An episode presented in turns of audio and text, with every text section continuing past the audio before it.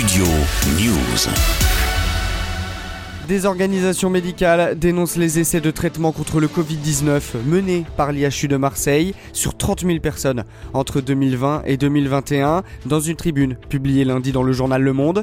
Une tribune à l'initiative du professeur Mathieu Molimar, chef du service pharmacologie au CHU de Bordeaux.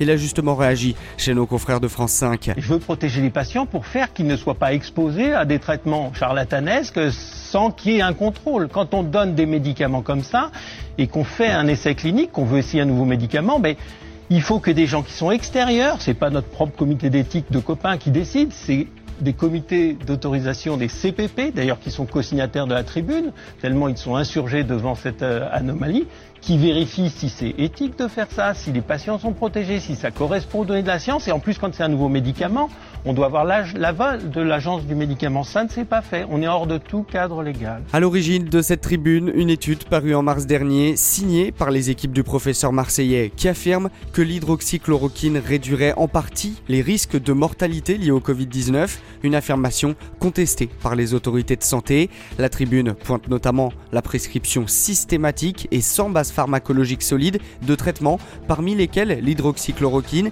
mise en lumière et défendue corps et âme par le docteur Didier Raoult durant la crise sanitaire. Il faut arrêter une bonne fois pour toutes le mythe de la dangerosité de l'hydroxychloroquine. C'est un fantasme. Ça a mené le plus grand scandale scientifique de tous les temps. En réaction, Didier Raoult dénonce une tribune d'imbéciles. De son côté, le ministre de la Santé a tenu à rappeler qu'une enquête est en cours depuis déjà un an sur le fonctionnement de l'IHU de Marseille. L'hydroxychloroquine avait fait énormément débat durant la crise du Covid avant d'être interdit par la haute autorité de santé. Les experts médicaux réclament des sanctions adaptées face à ce qui est décrit comme le plus grand essai thérapeutique sauvage connu à ce jour.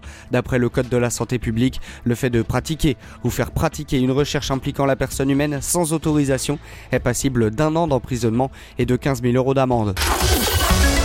Studio News.